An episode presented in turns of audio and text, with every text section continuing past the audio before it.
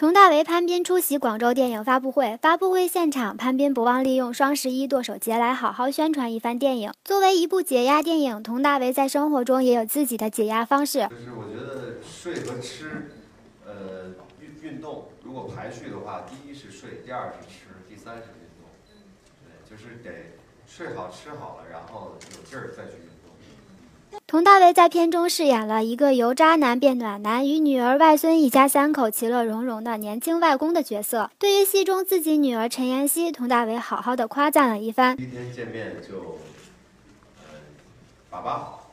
啊，第一戏外对啊，第戏外戏外，我们那天在要围读剧本，然后第一见面了就爸爸好，然后就就一直就是保持着这样的人物关系，戏里戏外都是这样的人物关系。在现实生活中，佟大为目前对女儿的教育还是相当的严厉。对于如何看待早恋的问题，佟大为认为要早点告诉孩子这些知识，还表示只要女儿不比大多数同龄人恋爱的早，他就能够接受。呃，这主要是要家长和学校老师要早一点儿把相相关的这些知识啊和注意事项要告诉孩子，不能让他们真的去非常鲁莽的做一些这个没有办法挽回的事情。